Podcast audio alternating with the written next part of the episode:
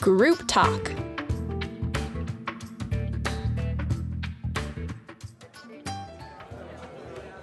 All right, so I've been watching a lot of films lately. I'm, I was never really a film buff, but now I've been getting more into it. And I've been watching modern films especially, and I've got to say that I'm definitely more into classic films. What about No you? way.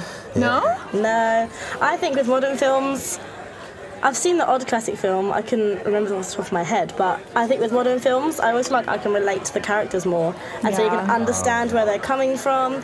And Yeah, I don't know. I think with modern films, there's just something more that, as a teenager or as young adults, we can relate to, and we can say understand what's going on a bit more. Although the classic films are classic for a reason. Sure. sure. Because they're amazing. Yeah. Amazing. Well, I mean, I've always been a person who's really into classical literature, and I feel like in a lot of ways, classical films are kind of in the same genre, where it's this hmm. older style of thinking, older style of looking at things that just really attracts me. So for me, classic is like really awesome. Right, and I'd have to agree with you there. I think that oftentimes what modern films try to do is portray a concept that's already exists for years and years, but make but portray it in kind of a temporary light, in a contemporary That's light. true. Yeah, I do. Yeah, and I don't think that's you know I don't think that's necessarily the best thing to do is to put it into our context. I think it was But for example, how could you say that Avatar or something like that is not one of the most amazing films of all time? It is one of the, the It's- most amazing films. It's films. something the modern films are, stuff,